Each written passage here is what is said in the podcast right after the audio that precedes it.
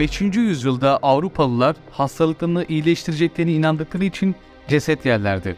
5. yüzyılda ölenlerin özellikle yaşlı cesetlerin etleri o zaman da hasta olanlar için vücutlarına iyi geldiklerini düşündükleri için ceset yiyorlardı. O zamanın insanları bu inancı bir müddet sürdürmüşler ve kimse onlara yamyam dememiştir.